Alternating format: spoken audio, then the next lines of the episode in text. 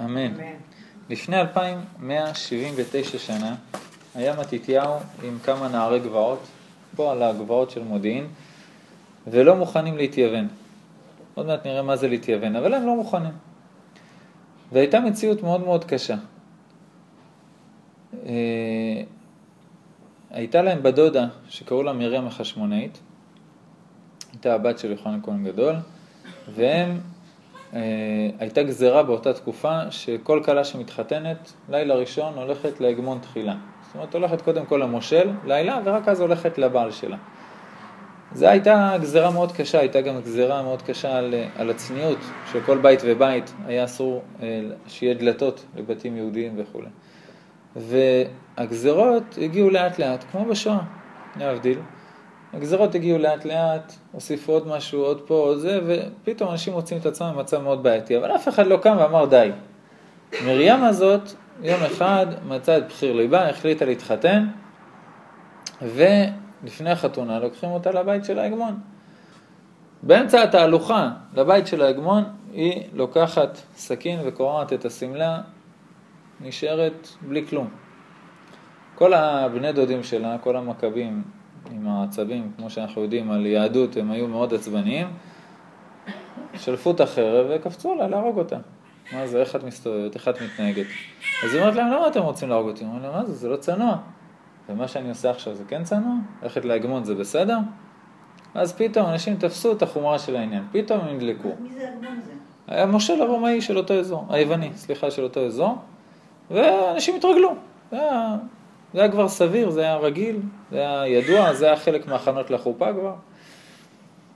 והיא עצרה את כל העניין הזה. פתאום אנשים התחילו להבין שהדבר הזה לא בסדר, שהם כבר הרחיקו לכת היוונים, והם חזרו לכפר שלהם פה במודיעין, והחליטו שדי. אחרי כמה ימים הגיע לפה נציג, בנה מזבח, שם חזיר על המזבח ואמר מי מוכן להקריב, עלה מתייוון, באמת 80% מהעם היו מתייוונים, עלה אחד המתייוונים, בא להקריב ומתתיהו קופץ עליו ועורף לו את הראש. שנבין, מתייוון זה אומר יהודי. יהודי שהחליט הלניסטי, יהודי מתקדם, הוא קופץ, עורף לו את הראש וכל הבנים שלו הורגים את החיל מצב היווני שהגיע לשם וככה מתחיל המרד. המרד הזה לקח 25 שנה של מלחמות, של קרבות עקובים מדם, שבאמת חלק מהבנים של מתתיהו נהרגו והרבה יהודים נהרגו, אבל ניצחו שלא כדרך הטבע, ויוון התקפלה למשך 200 שנה, באמת הייתה מלכות של החשמונאים, בית חשמונאי. הרמב"ם אומר לך, אחרי 200 שנה, מה קרה לחשמונאים? התייוונו. בית חשמונאי נהיו הלניסטים אחרי 200 שנה. שואל הרמב"ם למה? אחרי כל המסירות נפש, הנס הגדול הזה של חנוכה, סופגניות, איך אתה נהיה יווני? בגלל שהם לקחו גם את המלוכה וגם את הכהונה. אז לא זכו לשרוד לא פה ולא פה, וגם הם באמת התמסמסו. וכל התקופה הזאת קורית, זה דבר שמאוד חשוב להבין, כל התקופה הזאת שנקראת גלות יוון, שזה חושך על פני תהום, חז"ל קוראים לזה, קורית כשירושלים היא עיר בירה, כשבית המקדש קיים, וכשהיהודים בארץ ישראל. זה גלות יוון. זאת אומרת, בן אדם חושב שמספיק שתהיה בארץ ישראל ושיהיה ירושלים ושיהיה בית מקדש, הוא ממש טועה. כי יכול להיות שהכל יהיה רקוב מבפנים. וזאת גלות יוון. בתקופה של רבי עקיבא? לא, לא. רבי עקיבא היה אחרי זה, על חורבן בית שני. אה, מה זה תרבות יוון? על מה יהודה המכבי יצא למלחמה? תרבות יוון הנהיגה תרבות של גוף, תרבות של הערצה לספורט, תרבות שאם היינו מבינים מה זה המתייוונים של פעם ואיך אנחנו היום נראים, היינו קצת בבעיה. זאת אומרת, לא בטוח שהיינו היום בצד של יהודה המכבי. זו שאלה. אין, אין היום מישהו שלא יודע מה זה אולימפיאדה, איצטדיון ותחרויות ספורט. לא עושים את זה ערומים כמו פעם, יוון, כדי שהבן אדם יתבייש להיות מעול, אבל עדיין זה תרבות, תרבות בעייתית, תרבות של הנאה. אה, כל התרבות של הפלזמות, של החוסר צניעות, של חינוך לערכים של אה, מתירנות, ערכים של אה, אתה אל תקבע לי מה לעשות, אני ואפסיות. כל הדברים האלה באמת, אתה רואה בתרבות היוונית, אפילו בספרים התיאולוגיים שלהם, של האלילים, אתה רואה שם זנות מכל הכיוונים, ובין האלילים ובין האלילים לבני אדם, בין הבני אדם, זאת אומרת, הכל שם באמת מסואב מבפנים. כל התרבות הזאת לא הייתה קשורה לעם ישראל עד שהגיעו היוונים. ולאט לאט באמת עם ישראל נכנס לזה חזק לצערנו הרב, ועל זה יהודה המכבי נלחם. עכשיו, הם לא התחילו איתם בגזרות שמד, בואו תהיו גויים. איך היוונים התחילו איתם? בהפסקות, אתם לא לומדים תורה כל היום, אתם בהפסקות, משחקים בסביבון, נכון? בהפסקות תעשו משחק כדורגל. אחרי שאתם טובים בכדורגל, לוקחים ילד שרואים שהוא באמת עם כישרון, לוקחים אותו, נותנים לו מלגה, אומרים, נותן לך הרבה כסף, בוא תשקיע בזה טיפה יותר זמן. מקימים קבוצות, מתחילים זה, ואז פתאום יש לך ליגה בארץ ישראל. איפשהו אתה עובר על ההלכה בלשחק כדורגל? לא. איזה הלכה אתה עובר בלכת לאצטדיון ולהתחרות? שום הלכה. ביום חול, לא בשבת. לא בתשלום, צנוע, הכל בסדר. כתוב על בית שני, שלמה הוא נחרב? בגלל שהכוהנים היו מקריבים קורבן, אחרי זה הולכים לזרוק דיסקוס באצטדיון. בסדר? אה, יש בעיה קטנה, במלתחה של האצטדיון אתה צריך להתפשט, שייכנס לזרוק דיסקוס, בסדר. איזה עבירה אתה עושה? קצת לא צנוע. לא עבירה של שבת, כשרות, לא, הכל בסדר. משם תפסו את עם ישראל באף ולקחו אותם לאט לאט לאט לתרבות שהיא אחרת לגמרי מהתרבות של עם ישראל. זאת אומרת, זה, תרבות יוונית זה לא שאסור לקנות בדבי ג'נור, זה לא שאסור לשחק כדורגל. שאלה למה אתה עושה את זה?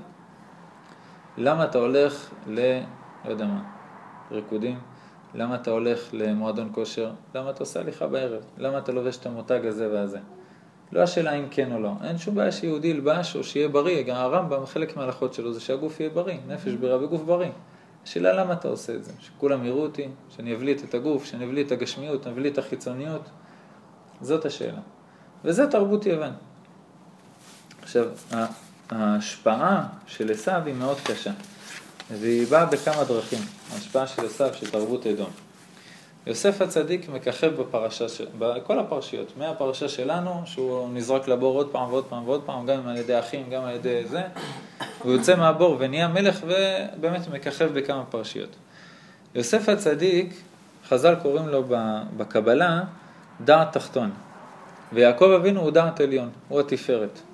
יוסף הוא מידת היסוד, צדיק יסוד עולם, גם מזה בוחנים אותו בניסיונות עם אה, פוטיפרה, עם אשתו של פוטיפרה, וגם כתוב כל מה שקרה ליעקב קרה ליוסף. למה? כי שניהם באמת הדעת, הוא הדעת שלמעלה, הדעת של הדיבור, של התפארת, של הלימוד תורה, והוא הדעת של היסוד, של הצדיק, של אה, דעת תחתון, של שמירת הברית. שש פעמים הוויה זה גמטריה יוסף, נכון. כן, לא, זאת אומרת שש פעמים שקרה ליעקב מה שקרה, וגם ליוסף. זה הוו. הוו, המילוי שלה הוא גם וו. אוקיי. כשאתה אומר וו, יוצא שאתה אומר שתי וווים. נכון? אז אחד יעקב ואחד יוסף, שניהם על אותו ענף. עכשיו, יוסף זה היסוד. היסוד, האיבר של הברית, זה איבר של להביא אה, ילדים לעולם. זה, זה איבר של להוסיף. בחנוכיה אנחנו פוסקים כמו בית הלל. בית שמאי אומרים, אתה מדליק שמונה נרות ביום ראשון, ואז ביום שני שבע, שש, חמש, ככה אתה דועך לאט לאט. אנחנו לא פוסקים ככה להלכה, כמו בית הלל. כל יום להוסיף, להוסיף, להוסיף. זה היסוד, זה הדעת. הדעת היא תמיד תמיד מוסיפה ומרחיבה. והפגם אה, שהיוונים הכי הכי הכי רצו זה לפגום לך את הדעת. מה זה הפגם של הדעת? כתוב ביד הנביאים הדמה. הנביאים איך הם היו מתנבאים? היו עושים דמיון מודרך. דרך ספירות, דרך החלות מסוימים עם המון קדושה, והם מתחברים לקדוש ברוך הוא מקבלים משדרים. הדמיון זה דבר שהוא מיוחד לבני האדם. חיה לא יכולה לדמיין, בגלל זה היא מאוד מאושרת. פרה היא החיה הכי מאושרת בעולם, תן לה דשא והכל בסדר. היא לא מדמיינת שיש לה דשא יותר גדול, יותר גבוה, יותר שמן, ואז היא בבאסה ובדיכאון על זה שהיום... לא, היא אוכלת ואין דמיון. היא גם לא יכולה להגיע לנבואה מהסיבה הזאת. אבל אדם יכול לדמיין. הדמיון זה בדעת. הדעת מחבר את הספירות למעלה של המחשבה לכלי המעשה. ובן אדם על ידי דמיון תסתכלו, המוח הוא זה שמעורר את הגוף. רואים את זה בהרבה מקומות. סיפרתי לכם פעם באחד השיעורים הראשונים, מי שהייתה, הבת של הרב שלי, פעם הראשונה שהביאו לה מטבע שוקולד, היא הלכה ושמה אותו בצדקה. ואז הסבירו לה, הוציאו את הקופת צדקה, פתחו את המטבע, הראו לה את השוקולד, היא קפצה עליו ראש. המטבע השנייה שהביאו לה של השוקולד, היא בחיים לא תשים אותו בצדקה, היא לא מוכנה, היא מתה על שוקולד. מה הבעיה, מה קרה פה? המוח לא נתן לה איזה אס.אם.אס, גברת זה שוקולד, זה מה שאתה הכי אוהבת בעולם. אז זה לא בעיה, לא, שים את זה בצדקה. המוח הוא זה שמעורר, הדעת, הדמיון, בן אדם שהוא מפתח את הדמיון שלו מאוד, יכול לעשות, יכול לשלוט על הדופק של עצמו אפילו. דבר מאוד גדול. כל העבודה של החסידות זה שהמוח יהיה שליט על הלב. שהמוח יגיד ללב מה לעשות, לא הפוך כמו הילדים של היום. הרב בא לי, גם הבת שלי, אבל גם הילדים בכיתה, אבל לא בא לי. בא לי לעשות את זה, אבל בא לי עוד סופגניה, חלק את הסופגניות, אבל בא לי עוד אחת. בא לי לבראות אותך מהחלון, נו אז מה? זה אז מה, כל אחד יעשה מה שבא לו? צריך שהמוח ישתלט על הלב. כשהייתה את המלחמה הגדולה בין רוסיה לצרפת, אז גם היהודים נחלקו לשתי מחנות. כל האדמו"רים וזה, כמעט כולם, 90 אחוז, 90 אחוז אה, היו בצד של צרפת, שנפוליאון רצו שינצחו. למה? נפוליאון הבטיח אמנציפציה, כל אחד שיעשה מה שהוא רוצה והכל. בעל נתניה אה, הפתיע שי"ט כסלו, היה לו מזמן החג שלו, הפתיע, אה, ממש ממש רצה והתפלל ועשה דברים כדי שרוסיה תנצח, הצאר, לא נפוליאון. שאלו אותו למה? אמר להם, אם נפוליאון ינצח, אנחנו נתבולל מהר מאוד. אם רוסיה תנצח ויעשו נגדנו גזרות, אז היהודים יישארו חזקים. אני רוצה את הרוסים. באמת, הוא שתל במחנה של נפוליאון, אחד מהחסידים שלו, שיהיה הרל"ש, שם בצוות של נפוליאון, שיתכנן תוכניות והכל, והוא היה מעביר לרב הודעות, והרב היה מעביר אותם לרוסיה, לרוסים. ונפוליאון יום אחד שם לב שהרוסים מבינים את כל המהלכים שלו, יודעים מראש, ושמים לו מערבים פה, מערבים פה, הוא לא מבין מה קורה. עד שהוא הבין שזה חפרפרת ב- ב- בלשכה שלו. אז הוא חושב, חושב, חושב, פתאום הוא רואה את הבן אדם הזה, בא אליו, ככה בבת אחת, בא אליו, שם לו את היד על הלב, על החזה, ואומר לו, אתה מרגל. עכשיו, החסיד הזה אמר אחר כך, שאם הדופק שלו היה מחסיר פעימה אחת, הוא היה מוריד לו את הראש. הוא אומר, 20 אלף שעות של חסידות שלמדתי, עזרו לי שהלב שלי ימשיך רגיל. שהמוח יגיד ללב, אתה עכשיו פמפם רגיל. גם כשהוא היה. בהפתעה, וזה נכון, הוא באמת היה מרגל. ונפוליאון היה מוריד ראש על ימין ועל שמאל. סופר שאחד מהגנרלים שלו היה גבוה ממנו, מאוד גבוה. הוא אמר לו, אתה יכול להוריד לי את הספר הזה זה לא מהספרייה? היה להיות יותר גבוה מנפוליאון. נכון. אמר לו, תוריד לי את הספר מהספרייה. אז הוא עשה ככה, הוריד לו, הוא אמר לו, אני יותר גדול ממך. הוא אמר לנפוליאון. מסתכל עליו, אומר לו, אתה לא יותר גדול ממני, אתה יותר גבוה בראש, ואפשר לסדר את זה. זה מאוד מוריד לך את החשק להתלהב. אז זה באמת מוח שליט הלב. עכשיו, הדעת זה מה שמקשר בין המוח לבין הלב. ושם בדעת זה הנקודה שיוון יושבים לך על הדעת ומטמטמים אותך. איך מטמטמים לך את הדעת? ברגע שהתרבות המערבית גורמת שלכל אחד יהיה מכשיר כזה, שיכול לראות מה שהוא רוצה ולדמיין מה שהוא רוצה, הדמיון שלך מתמלא בלכלוך. זה הדעת, הדעת זה הדמיון. ביד, ביד, אה, ביד הנביאים הדמה, חייבים שהדעת שלהם תהיה נקייה מכל וכל. יהודי שרוצה דעת של הקדוש ברוך הוא, לדעת מה לעשות בכל מיני התלבטויות, לדעת איך לכלכל את החיים שלו בכל מיני צמתות שהוא צריך להחליט שמאלה ימינה, אם הדעת שלו מלוכלכת, אז מי מחליט? כל הלכלוך שהוא הכניס לשם במשך שנים. האחד ש... שאמר לרב שלו, הוא אומר לו, הלב שלי אומר לי שההלכה ככה. הוא אומר לו, אז מה? על ההלכה היא כאן. הוא אומר, מה, בראשונים כתוב, ליבי אומר לי, ככה הראשונים, של הרמב"ם, הרמב"ן, רש"י, אומרים, ליבי אומר לי. אז הוא אומר, כן, אבל יש לך את הלב של רש"י, של הרמב"ם, שהיה מלא קדושה וטהרה. הם יכולים להקשיב ללב, אתה אם תקשיב ללב, על אסתר מה יקרה. אז זה באמת, ברגע שהתרבות נכנסת לך לדמיון ומלכלכת אותו בכל מיני וריאציות, אתם שמים לב, הדעת קהל גם מעוצבת מכל המדיה. זאת אומרת, פעם זה הכתיבה בעיתונות, כל מיני, מה- גם ברוסיה במהפכה היו מנסים אה, לשכפל כאלה עלונים של המהפכה. פה נגד המנדט הבריטי היו תולים לך את העיתון, פעם זה הקריאה. אחרי זה הרדיו התחיל, עכשיו הטלוויזיה, עכשיו כל הערוצים של המוח שלך, נכנס לך דעת קהל. רוצים שתחשוב ככה, מביא לך מלא סרטים, כתבות, דברים, אה, אתה חושב ככה. איך האמריקאים עשו עם האינדיאנים? עשו הרבה סרטים וספרים של המערב הפרוע, עד שהאינדיאנים נהיו מוקצה, לאף אחד אין בעיה שיכחידו אותם, ישימו אותם בשמורות ויגנבו להם את כל המדינה. ליהודים אסור לקחת לערבים את המדינה, כשזה עוד שלנו, אבל האמריקאים שפעם ראשונה דרכו באמריקה ואין ספק לאף אחד שזה לא שלהם, עשו שם ג'נוסייד בכיף. אז בשביל זה, לתמורה, הם עושים את תhanksgiving. וואלה. להגיד להם כביכול תודה על קבלת, כי קיבלו אותם, אחרי- הם היו בני אדם די טובים, קיבלו אותם יפה וניתנו להם את כל ה- מה שגידלו ומה ש... וכמובן הודו. ולכן, ובכל העניין זה להגיד להם תודה רבה. הם לא ידעו מה זה תרבות מה, מערבית. זה זה? ה-Thanksgiving. כן. למי זה לא חג? זה לא חג אה, דת. חג הודיה. שייך לדת, בכלל לא. זה רק להודות להם שקיבלו אותם אף על פי, כמו שהרב אומר, אותם. שגנבו להם וזה, בכל זאת היו נחמדים וקיבלו אותם. אמריקאים. זה חג עם המסר הכי נוצרי שיש בעולם. זאת אומרת, תיכנס לבית של השכן שלך, תקשור אותו לקיר, ושנייה לפני שאתה יורד אותו, תגיד לו תודה רבה שאתה נותן לי את הבית. ואז תירה לו בראש. זה, זה, זה, אומר, זה מה שזה אומר. את לא. אני, אני שואל, מה זה החג? כן. מי עושה את החג הזה? האמריקאים. האמריקאים. מה זה אומר? להודות. מה להודות? הם רצחו אותם. בסדר, לא. לא, חוץ מזה, אתה צודק, אני אומרת, תראה את האינדיאנים, אם זה שלקחו להם והרגו להם, הם בכל זאת קיבלו, הייתה מין כי הם היו רגיעה, אנשים טובים. הייתה מין רגיעה. כנראה שלא הייתה להם טלוויזיה. וקיבלו אותם, אז אה. כנראה שאז קיבלו שכל האמריקאים להגיד, וואו, מה עשינו, ותראה, הם נחמדים, אז בואו נחזור מתי, לזה. מתי התחיל לדעת קהל הפוכה באמת?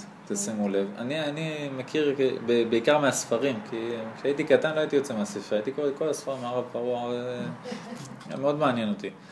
ובאיזשהו שלב אתה רואה שזהו, אין איום, האינדיאנים בשמורות, הכל בסדר, השטח שלנו, פתאום עושים דעת קהל הפוך.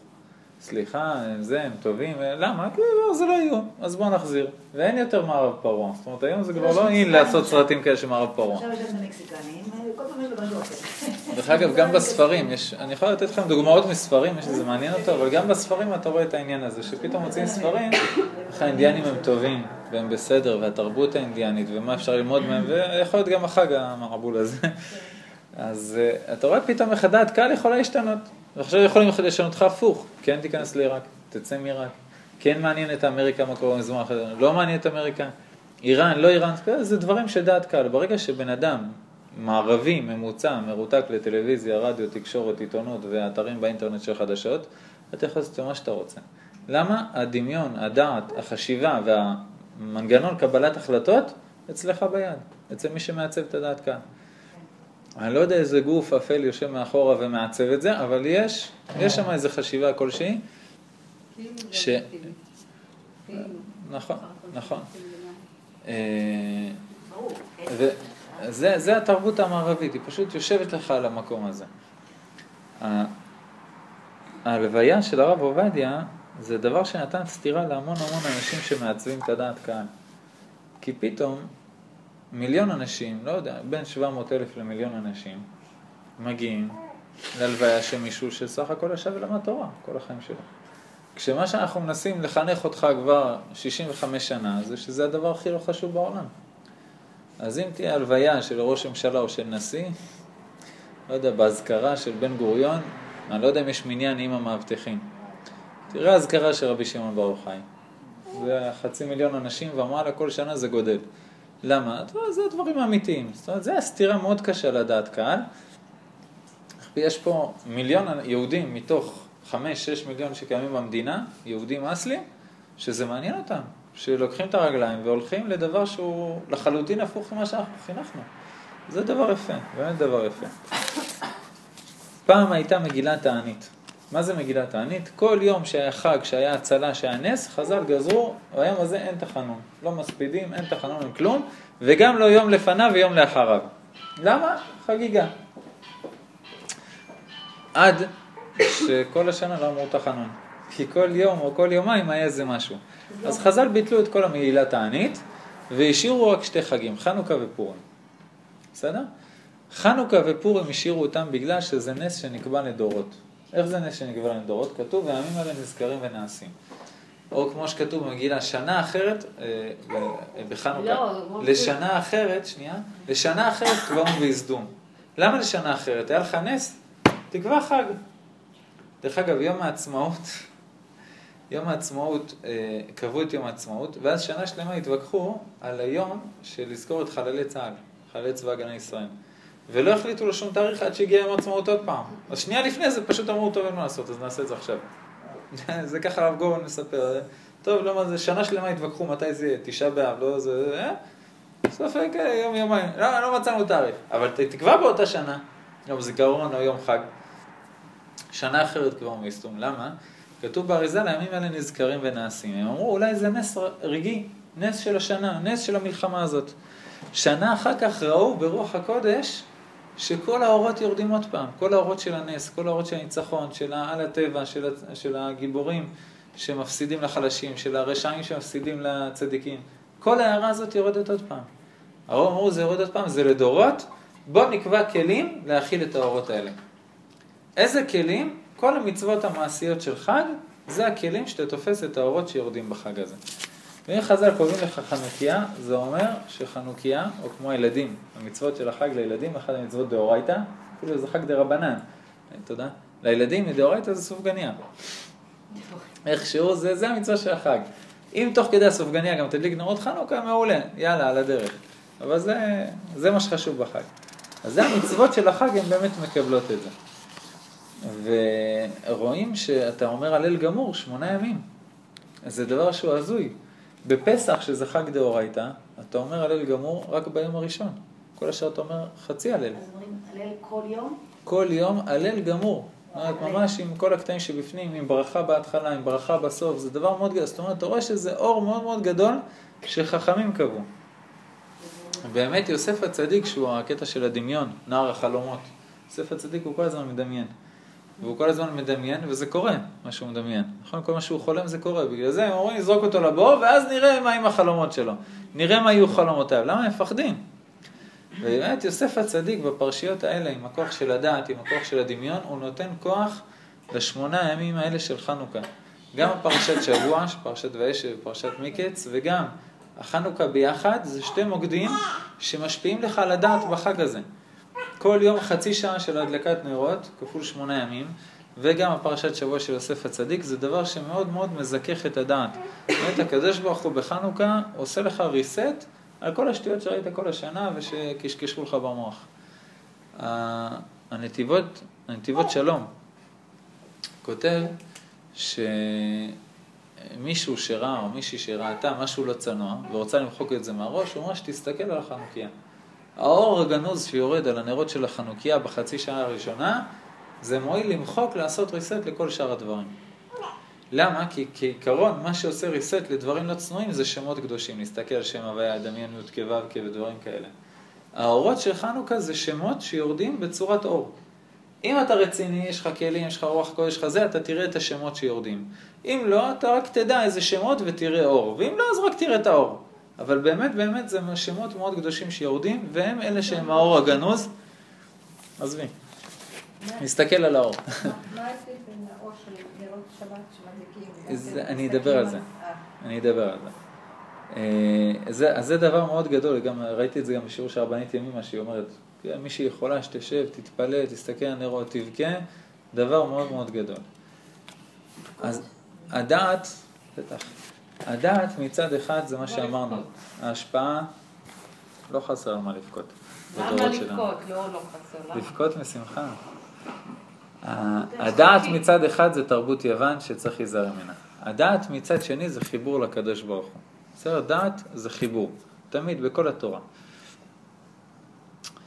אנחנו נבחנים כמה אנחנו מחוברים לקדוש ברוך הוא. יש לפעמים שיש אנשים, בוא נגיד צדיקים מאוד מאוד גדולים, שהם שיוויתי ישן נגדי תמיד. כל היום חושבים רק על הקדוש ברוך הוא. אנשים בדרגה פחות, אז לא יודע, צדיק מאוד גדול, הוא מתפלל להשם שהוא יצליח לראות מה השעה עכשיו, ברמה הזאת. השם תן לי כוח להרים את הכוס לשתות. מחוברים לקדוש ברוך הוא על כל פיפס. ממש רואים את הקדוש ברוך הוא בכל דבר בטבע.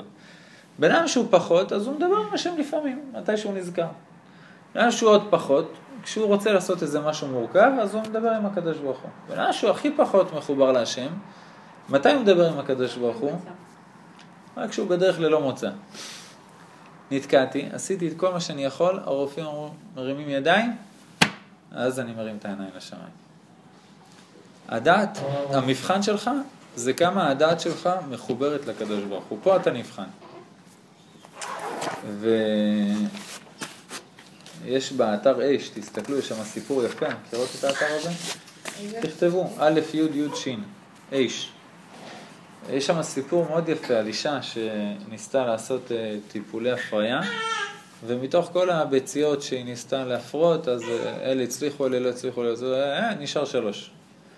הרופא בא לעשות, להעביר את זה למבחנה, טרח, אחת התפוצצה, נשאר שתיים. שתיים אסור לו לעשות הפריה. לטכנאי של האולטרסאונד ואחרי זה כל המערכת אחרי זה, אסור להם משתיים. אז היא אומרת לו, תשקר, תרשום שלוש. למה? היא, מבחינתה גם שתיים זה מספיק. הרפואה, כאילו חבל על הכסף. אז הוא הסכים, הוא שיקר, כתב שלוש. הרופאה שבאה להחזיר לה את הביציות אחרי ההפריה, אה, ראתה שאחת לא הצליחה, נשארה אחת.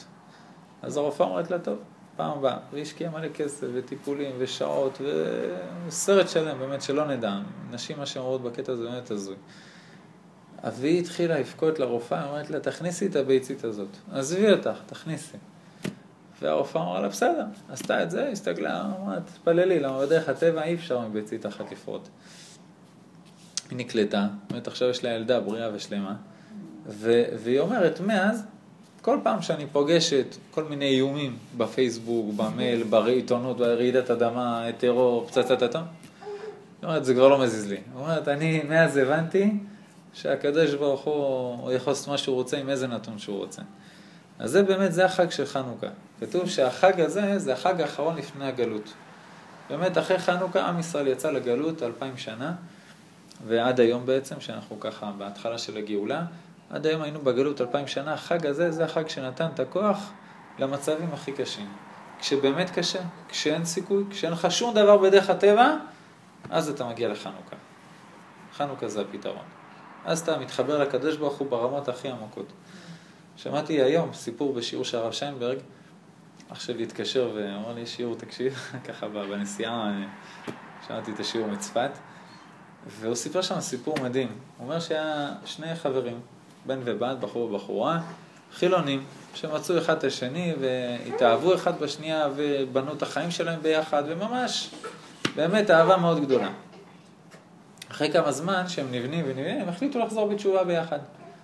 חזרו בתשובה, קיבלו לעצמם עוד זה, התמודדו עוד קצת, עוד קצת, עוד שיעורים, עוד שבתות, עוד סמינרים, חזרו בתשובה שניהם לגמרי, אמרו, טוב, הגיע הזמן להתחתן, כדת משה וישראל. הולכים לרבנות, אומר להם הרב, אתה כהן, היא גרושה, אתם לא יכולים להתחתן. ואז הם חטפו את ההלם של החיים. עכשיו, זה הכי קשה, כשאתה מתחזק, אני בכיוון של הקדוש ברוך הוא, השם, אני איתך. זו הסתירה שאני מקבל חזרה.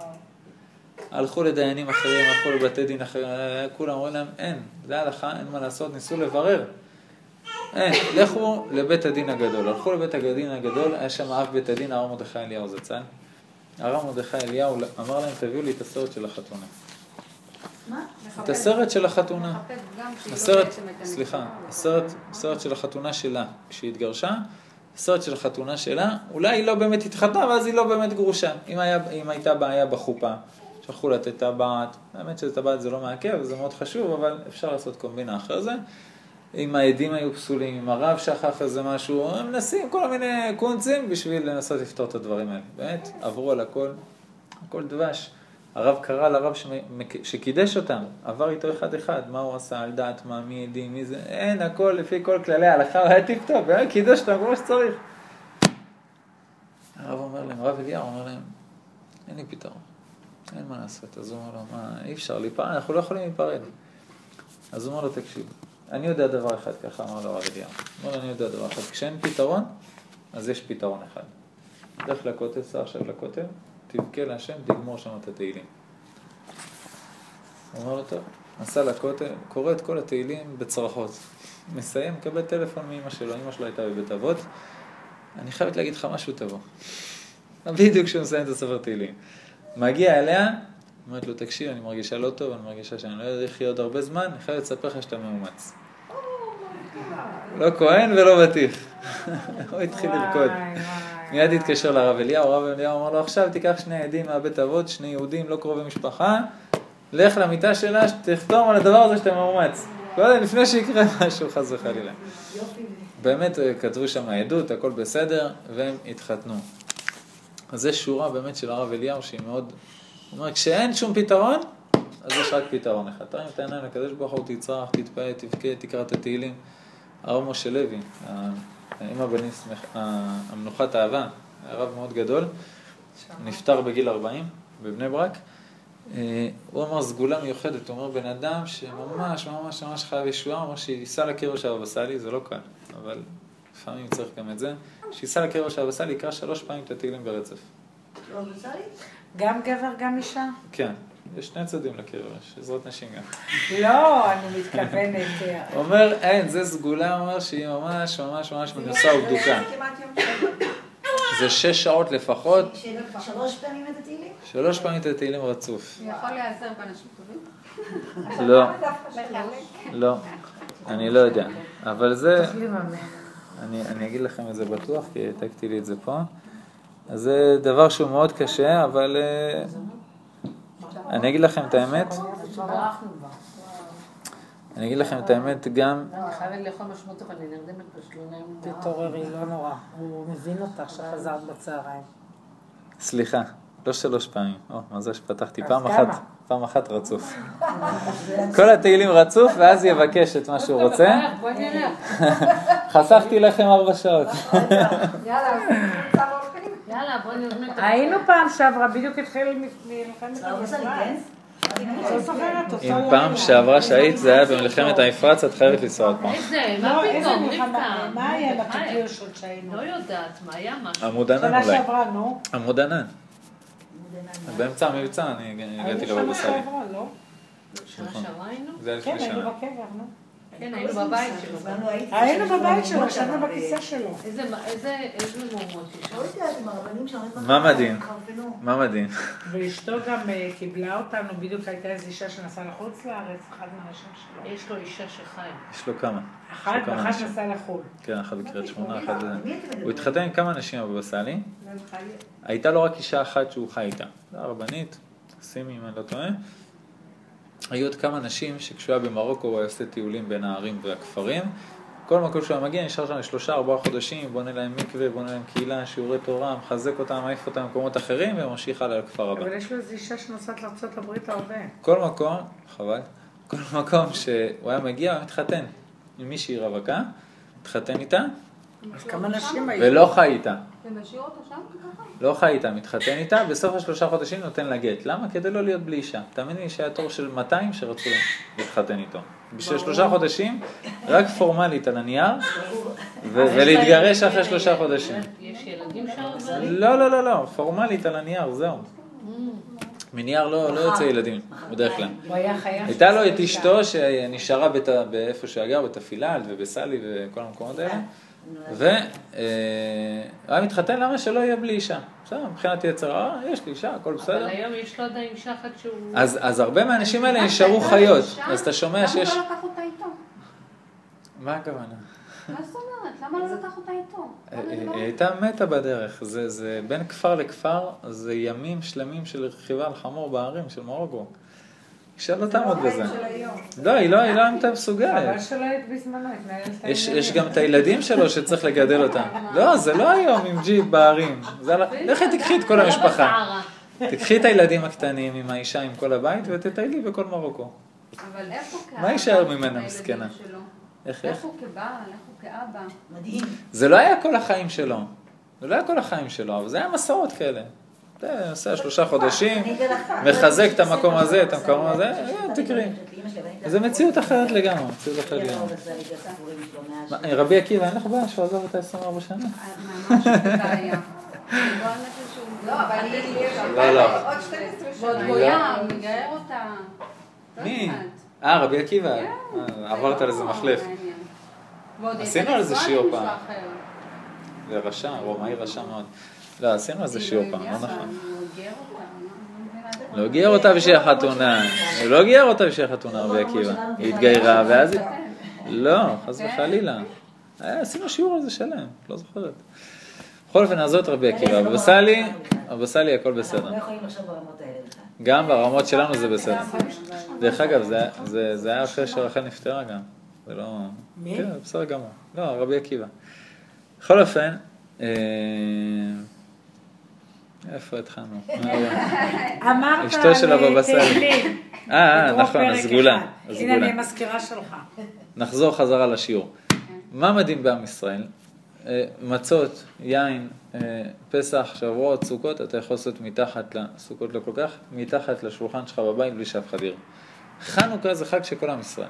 זאת אומרת, כל בן אדם ובן אדם נפגש עם הקדוש ברוך הוא בחנוכה, עם החנוכיה, אם הוא רוצה, אם הוא לא רוצה, אם הוא יודע למה ואם הוא לא יודע למה. בפסטיגל, מדליקים לך מנורה, חנוכיה, בעבודה, בתאגיד של העובדים, ב... במסעדה, בבית כנסת, במשפחה המורחבת, במסיבה של הגן, כל יהודי איפשהו נפגש עם הדלקת חנוכיה, זה משהו מדהים. כשכל ההדלקת חנוכיה, מה מסמלת? אתה מתייוונים. עכשיו, איך אתה חי היום? כמו מתייוון. למה אתה מדליק חנוכיה? אין לו מושג למה, זה מדהים. והקניון הכי גדול בארצות הברית, אתמול שהיינו שם באזור שאחותי גרה, קודם יש חנוכיה, אחר כך יש את כל העצים שלהם. אמרתי לה, זה לבת שלי, תראי, מה קודם כל את נכנסת? קודם כל חנוכיה ענקית. מה, תהיי באיזה זה הכל סיני בזכות חב"ד, שתביני. בבית חולים, חב"ד. בזיני סיני. משה רבנו. באיזשהו של משה רבנו בגודל ענק, מדהים, את לא מאמינה. איפה איפה, זה? בווגאס? לא, יש לך בניו יורק, יש לך ב-LA. לא, אבל גם ראיתי משהו של... הבית חולים הכי גדול, הר סיני. תקשיב, לא מלא מזוזות, לא זוכרת. באיזה קניון, וראינו ממש אה, משה רבנו, גם יש לזה כן, משהו. יש של משה כן. רבנו. עם קרניים. הר סיני. כן. אקריא לכם. קטע שמצאתי באינטרנט, ממש מצחיק. הקטע שאבא חילוני מנסה להסביר לבן שלו מה זה חנוכה, למה מדליקים חנוכה, כאילו, מי נגד מי בכלל. אבא, למה המכבים נלחמו ביוונים? לא עכשיו. למה לא עכשיו? אני רואה עכשיו כדורסל. נו, אבא, מה זה חשוב? העיקר שהם ניצחו. אבא, באנציקלופדיה כתבו שזה בגלל שהמכבים לא רצו לאכול חזיר. יכול להיות. מה, בגלל זה הייתה כזאת מלחמה? תראה, חזיר זה ים של כולסטרול, אולי המכבים היו בקטע של בריאות וכל זה. בגלל זה הייתה מלחמה? תשמע, המכבים האלה מהבריאות יכולים להיות נורא קיצוניים. ולמה היוונים הכריחו אותם לאכול חזיר? כי הדתיים עושים עניין כל דבר. המכבים היו דתיים? מה פתאום, דתיים לא הולכים לצבא. אז איך הם ניצחו את כל היוונים? אלוקים עזר להם. אבל אמרת שאין אלוקים. באמת אין. אז יש או אין? אין. אבל הם חשבו שיש. אבא, לא הבנתי. הוא אומר לו, יש אלוקים או אין אלוקים? הוא אומר, לא יודע, תשאל את אמא. כל פעם שאתה לא יודע משהו, אתה שואל אותי לאמא. אני יודע דברים חשובים, יש אלוקים זה לא חשוב. אבא, כתוב שיהודה המכבי ניצח את היוונים בבית חורון. כתוב, אז כתוב. איפה זה בית חורון? רחוק, זה לא בארץ, זה באמריקה. אבל אבא, קולומבוס גילה את אמריקה רק ב-1492. אומר לו, אתה יודע שאתה נודניק? זה בשטחים. מה, הם היו מתנחלים? אוח, אולי תלך לשחק עם שון. אבא, כשנהיה שוב בטיל טעם, גם אותי יכריחו לאכול חזיר? אם אתה ממשיך השאלות האלה, אין פסטיגל השנה. אבל אבא, אני מפחד, יש לי רק אחות אחת. אז מה? המכבים היו חמישה אחים שנלחמו ביחד. אוף, אולי תלך לראות דורה. רוצה לראות מכבי. טוב, תראה מכבי. איפה המכבים? הנה, אלה בצהוב. אלה המכבים? כן. איך קוראים להם? פייזר, בנום, בטיסטה, בלוטנטל, קמינגס, קמינגס. אוף, אבא, אתה מעצבן, זה לא שמות של מכבים. אני הולך. לאן אתה הולך? להילחם ביוונים. אתה לא הולך לשום מקום. אני רוצה להיות מכבי דתי ומתנחל. השתגעת? אתה לא יוצא מהבית יותר. סתם אבא, תירגע, אני קופץ עם שון למקדונלדס. אה, טוב, תביא לי צ'יזבורגר. אה, סליחה, הבן אדם באמת מבולבל, אבל הוא הדליק חנוכיה באותו ערב? הדליק. למה? כי הבן ג'אז לו מהגן. כי הבן כבר כשגדל, אז הוא התרגל עם כל החנוכיות שהילדים הביאו מהגן ומהצהרון ומהבית ספר ומכל מקום, מה כבר יש לך איזה השעה שבע. זה בסוף השיעור נדבר. הבני יששכר כותב דבר מאוד מעודד. רבי יששכר, הוא אומר משהו מדהים, הוא אומר בן אדם שמדליק חנוכיה פעם אחת בחיים שלו, הדבר הזה יזכה אותו לקום בתחיית המתים. אפילו שזו המצווה היחידה שהוא עשה כל החיים. הדליק חנוכיה, הוא יקום בתחיית המתים. יכול להיות שהוא יעבור סרטים רעים, מאז שהוא ימות עד לתחיית המתים, אבל הוא יקום. למה? לא יידח ממנו, יידח בזכות האור של חנוכה שיורד הכי הכי נמוך. עכשיו, שאלת לשבת חנוכה, מה ההבדל בין נרות שבת לנרות חנוכה? כשנכנסת שבת אתה מדליק קודם כל נרות חנוכה ואז נרות שבת. מהסיבה הפשוטה שלפי ההלכה, תדליק נרות שבת, לא תוכל להדליק נרות חנוכה. תיכנס שבת. וגם עדיף לא לעשות את התנאי. עדיף באמת להדליק נרות חנוכה ולקבל על עצמך שבת. אבל לפי החסידות, הנר של חנוכה הוא יותר נמוך מהאור של שבת. אבל הוא יורד למקום שהנר, שהנר של שבת לא מגיע. נרות שבת הם מהירים עד לגובה מסוים. בספירות אתה רואה בדיוק איזה גובה כל אחד מגיע. הנר חנוכה יורד הרבה יותר נמוך. אז למה צריך גם נר שבת? וזה העוצמה של שבת חנוכה. כשאני מדליק את הנר של חנוכה, הוא מעלה אותי מהמקום הכי נמוך שאני נמצא. והוא בעצם מרים ועולה לנר של שבת. הנר של... הוא מביא אותי עד הנר של שבת, הנר של שבת לוקח אותי הרבה הרבה יותר גבוה ממה שהנר חנוכה מסוגל להעלות אותי. שבת היא מעלה את כל העולם למעלה, אבל לא את מי שמאוד מאוד נמוך. חנוכה יורד הכי הכי הכי נמוך. וזה נר של שבת ונר של חנוכה ביחד, זאת עוצמה מטורפת. עכשיו להסתכל על הנרות של שבת, חצי שעה, אנחנו אמורות לעשות את זה. חנוכה, לא... אני מתכוונת שבת. שבת זה ראוי, זה יפה. זה לא חובה. כל אחד נותן לך משהו אחר. כל אחד נותן לך משהו אחר. בסדר, ההשפעה, ההשפעה של שבת וההשפעה של חנוכה זה דבר שונה. בסדר? בחנוכה יורד לך אור גנוז עד למטה, למטה, למטה, למקומות הכי נמוכים. זה דבר מאוד מדהים. יש קטע מעניין שהרב אוירבך אומר, יש לי הלכה שנר חנוכה, גם אם אני הכי עני בעולם, אני מוכר את הכסות שלי, מוכר את הבגד שלי, וקונה נרות חנוכה. מצד שני נרות שבת, אני לא צריך, אם אין לי, אין לי, אני לא צריך למכור בגדים בשביל זה. עכשיו הוא אומר אם בן אדם אין לו, לא נרות שבת ולא נר חנוכה, בסדר? אז מה הוא עושה? בשביל נר שבת הוא לא צריך למכור את הבגד, אבל הוא הולך ומוכר את הבגד שלו באי-ביי, וקונה עם זה נרות חנוכה. עכשיו יש לו נרות, נכון? אם יש לי רק זוג נרות אחד, מה אני עושה איתו? נרות שבת או חנוכה? תדיר ושלום תדיר, תדיר קודם. שבת. השבת גונבת לנר חנוכה את הנרות. זאת אומרת, למכור את הבגד לא הייתי צריך נרות שבת. מכרתי, הגיע לי נרות. הגיע לי נרות, שבת קודם, תדליק את זה נרות שבת. משהו מדהים. כאילו, כל הלופ הזה, בסוף אתה יוצא עם נרות שבת דווקא. הרב דסלר כותב, בן אדם ש, שמתחבר באמת לדעת האמיתית, ונסיים ברעיון הזה, בן אדם שמתחבר לדעת האמיתית של הקדוש ברוך הוא, שהקדוש ברוך הוא מופיע בכל דבר של הטבע בעולם, יכול לקבל שגם הטבע יהפך לו נס. אומר הרב דסלר, האמת היא כי אין בין נס וטבע כלום. הוא אומר, וואו, איזה נס, נקרא הים. זה שהים רגיל ולא נקרא, זה לא נס? אומר לך הרב דסלר, אין, אין הבדל בין נס לבין לא נס. זה שעכשיו אתה מתדלק את האוטו בדלק, זה כי הקדוש ברוך הוא ידע שאתה חייב איזה סדר טבעי בעולם. והוא לא רוצה שאני אקום בבוקר ואגיד, מה היום מתדלק, מה, מה היום האוטו ייסע? מים, קולה, אולי ננסה שמן, אולי דלק, אולי אוויר? אני לא יודע. אז השם עשה חוקים של הטבע, שתה, שתהיה נורמלי, שלא תצא מדעתך. אבל גם החוקים של הטבע האלה שפועלים כל שנייה ושנייה, זה נס. רק זה נס שהתרגלת. זה שאתה שם חיטה באדמה, והיא נרכבת, ונהיה אחרי זה תחיית המתים, וגדלה חיטה גדולה עם מלא שיבולים, אף אחד לא רץ עם זה לתקשורת. אבל אם פתאום אתה תראה בצומת שם על יד אה, הר הזיתים איזה מישהו עם תכריכים והמצלבה שלו ככה זקופה, כל העולם יתפוצץ מהדבר הזה. ולמה? זה התרגלנו בשדה, וזה לא התרגלנו. אבל זה נס וזה נס, זה תחיית המתים וזה תחיית המתים. הגמרא בסנהדרין פרק חלק אומרת מניין לתחיית המתים? הוא אומר תסתכל על החיטה. היא נרכבת מתה, לא תוכל לעשות איתה כלום. וגדל מזה שיבולים. מה, זה לא מדהים אותך? לא, התרגלנו. אז זאת אומרת, בן אדם מתרגל הפוך, שגם הטבע זה נס, זאת אומרת, בכל דבר, הוא אומר, הוא בעצם מנקה את הדעת ומתחבר יותר להשם, ובכל שנייה ושנייה מתחבר לקדוש ברוך הוא, אז מה קורה לו? מכירות את הסיפור עם רבי חנינא בן דוסה? הבת שלו בערב שבת, הוא רואה אותה בוכה. מה קרה לך, חובס, הכל בסדר, למה את בוכה? זאת אומרת, במקום לשים שמן בנרות, שמתי חומץ.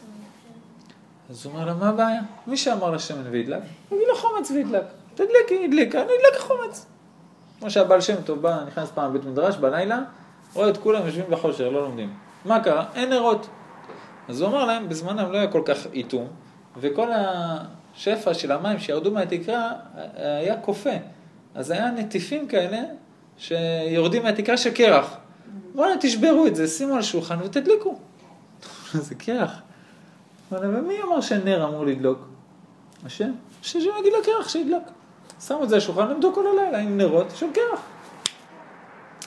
ברגע שאתה מבין את הנקודה הזאת שהטבע זה נס, אז הניסים נעשים לך כטבע. הקדוש ברוך הוא לעשות לך גם נס בצורה אחרת לגמרי, שהוא מעל ומעבר לכל דבר של טבע. וזה דבר שמאוד מאוד חשוב. רק שנצא עם מסקנות מעשיות מהשיעור, ואז מי שתרצה ללכת ומי שתרצה לשאול שאלות חנוכה, אה, לנקות את הדעת. באמת להפסיק, אה, קודם כל לנקות את הדעת, זה אומר להפסיק לצרוך את כל הדעת קהל שמנסים להכניס לך. כמה שאתה יכול, טלוויזיה, תקשורת, עיתונות, אתר אינטרנט, תשאיר לעצמך איזה אתר שהוא בסדר, שהוא נורמלי, לדעת מה קרה בעולם.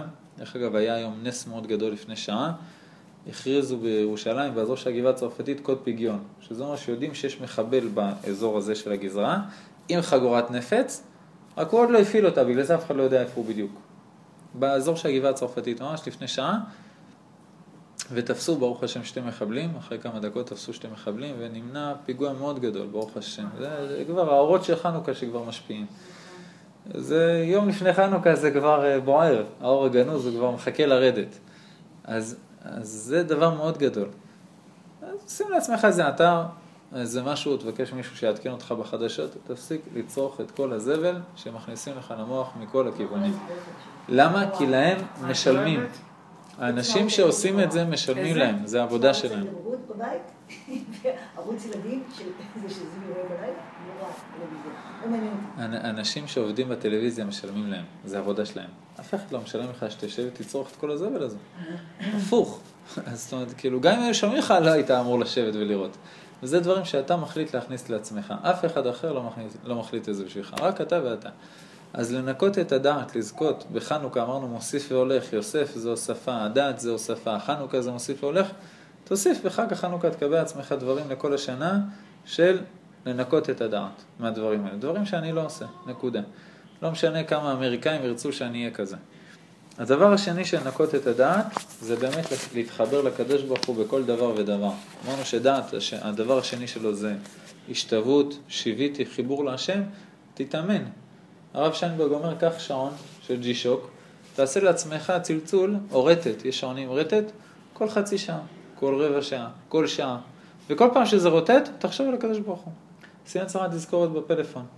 שים לעצמך איזה משהו אחר, לא יודע מה, אתה פעם בכמה זמן מסתכל על שעון, שים על השעון איזה מדבקה קטנה. השם, סתם ה' ומקף, שתוכל להיכנס לשירותים. ושכמה שיותר פעמים תחשוב עליו, זאת אומרת, תתרגל להתחבר להשם שכל דבר הוא דבר, לא כשקשה, לא כשאין מוצא, זה כולם בסוף מגיעים להשם. הרבה הרבה הרבה לפני זה, ממש בכל פעולה רגילה, תתחבר לקדוש ברוך הוא, תבקש ממנו עזרה, תדבר איתו. לא ברובוטיות שיש פה. לא ברובוטיות, שזה יזכיר לך להתבונן, לא, אבל להפעיל למה את הלב. אתה יוצר לעצמך אה, יכול הרובוטיות- להיות יותר איטי, אבל שזה יהיה נכון. זה לא טוב שזה... השאלה, אבל אם... בוא נתחיל מהתהליך הבסיסי. רגע, רגע, רגע. נתחיל מהתהליך הבסיסי. את מסכימה איתי שבתפילה אנחנו צריכים לחשוב על השם? כן. עזבי כל היום. כמו תפילה, תחשבי. שיש- בוא נתחיל בזה. שכל התפילה, 100% מהתפילה, המחשבות יהיו על השם. בן אדם שעומד בזה, שיוסיף עוד נקודות זמן להזכיר לו את השם. אם אני אומר השם, השם, השם, השם ברובוטיות, זה באמת לא עושה כלום, אני חושב על עצמי או על המילה הזאת, אני לא חושב על השם. אבל אם כשאני רואה לשון השם, ואני אומר לעצמי, וואי, השם עכשיו מחיה אותי, השם עכשיו עוזר לי בסידורים, השם עכשיו עוזר לי בעבוד... לא זה כבר אחרת. כן, אבל אם אנחנו לא שמים לעצמנו תזכורות, אז פתאום יום שלם עובר ולא חשבת עליו. אז שהתזכורת תאיר את הלב, שהלב והמוח יתחילו להתבונן, ואז זה לא... מברכים. על כל דבר שאנחנו עושים מברכים. בברכה יש את דבר השם, לא? כן, אבל... לא כאילו- נכון, אבל יש שתי בעיות. אני אוכלת הרבה. יש שתי בעיות. יש שתי בעיות. לא, את יש- אוכלת אוויר. באמת. ואני אוויר לא מברכת, מברכים. זה לא מחשבה על השם. יש, שתי בעיות עם מה שאת אומרת. אחת זה מה קורה בין ברכה לברכה. שם מותר לשכוח את השם. שיוויתי השם, די נו. ש... תגידי אני שותה הרבה מים. זה גם ברכה, זה בסדר, זה נאמין לך. כן, אה, שיוויתי השם. מה שמעריכים, על מה ש... כאילו כשאת הולכת את מרגישה טוב את מברכת. כאילו, כן? איזה ברכה? לא ברכה ממש, אבל כאילו את מודה. מעולה, על זה אני מדבר. על זה אני מדבר, מעולה. כל דבר ודבר.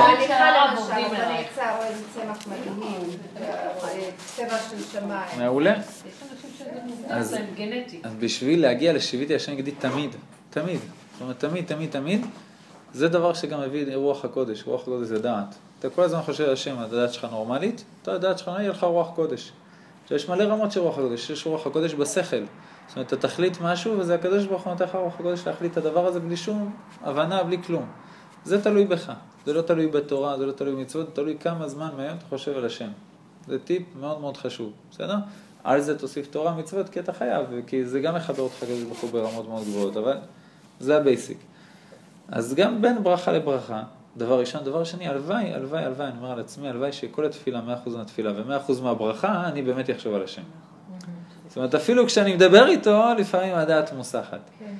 אז זה הלוואי, בעזרת השם. השם יעזור לנו לדבר כבוד שמו, להתפלל על זה בנרות המון המון המון, על הדעת שלנו, על הדעת של הילדים שלנו, על הדעת של הבעלים שלנו, בעיקר על הבעלים, תפללו לנו הרבה, מאוד חשוב. סיימנו את השיעור, מי שרוצה, צריכה ללכת, או שזה? מי? אפשר, במה אפשר להיעזר בזמן תפילה, שבאמת בורח לך לרגע, ואתה במקום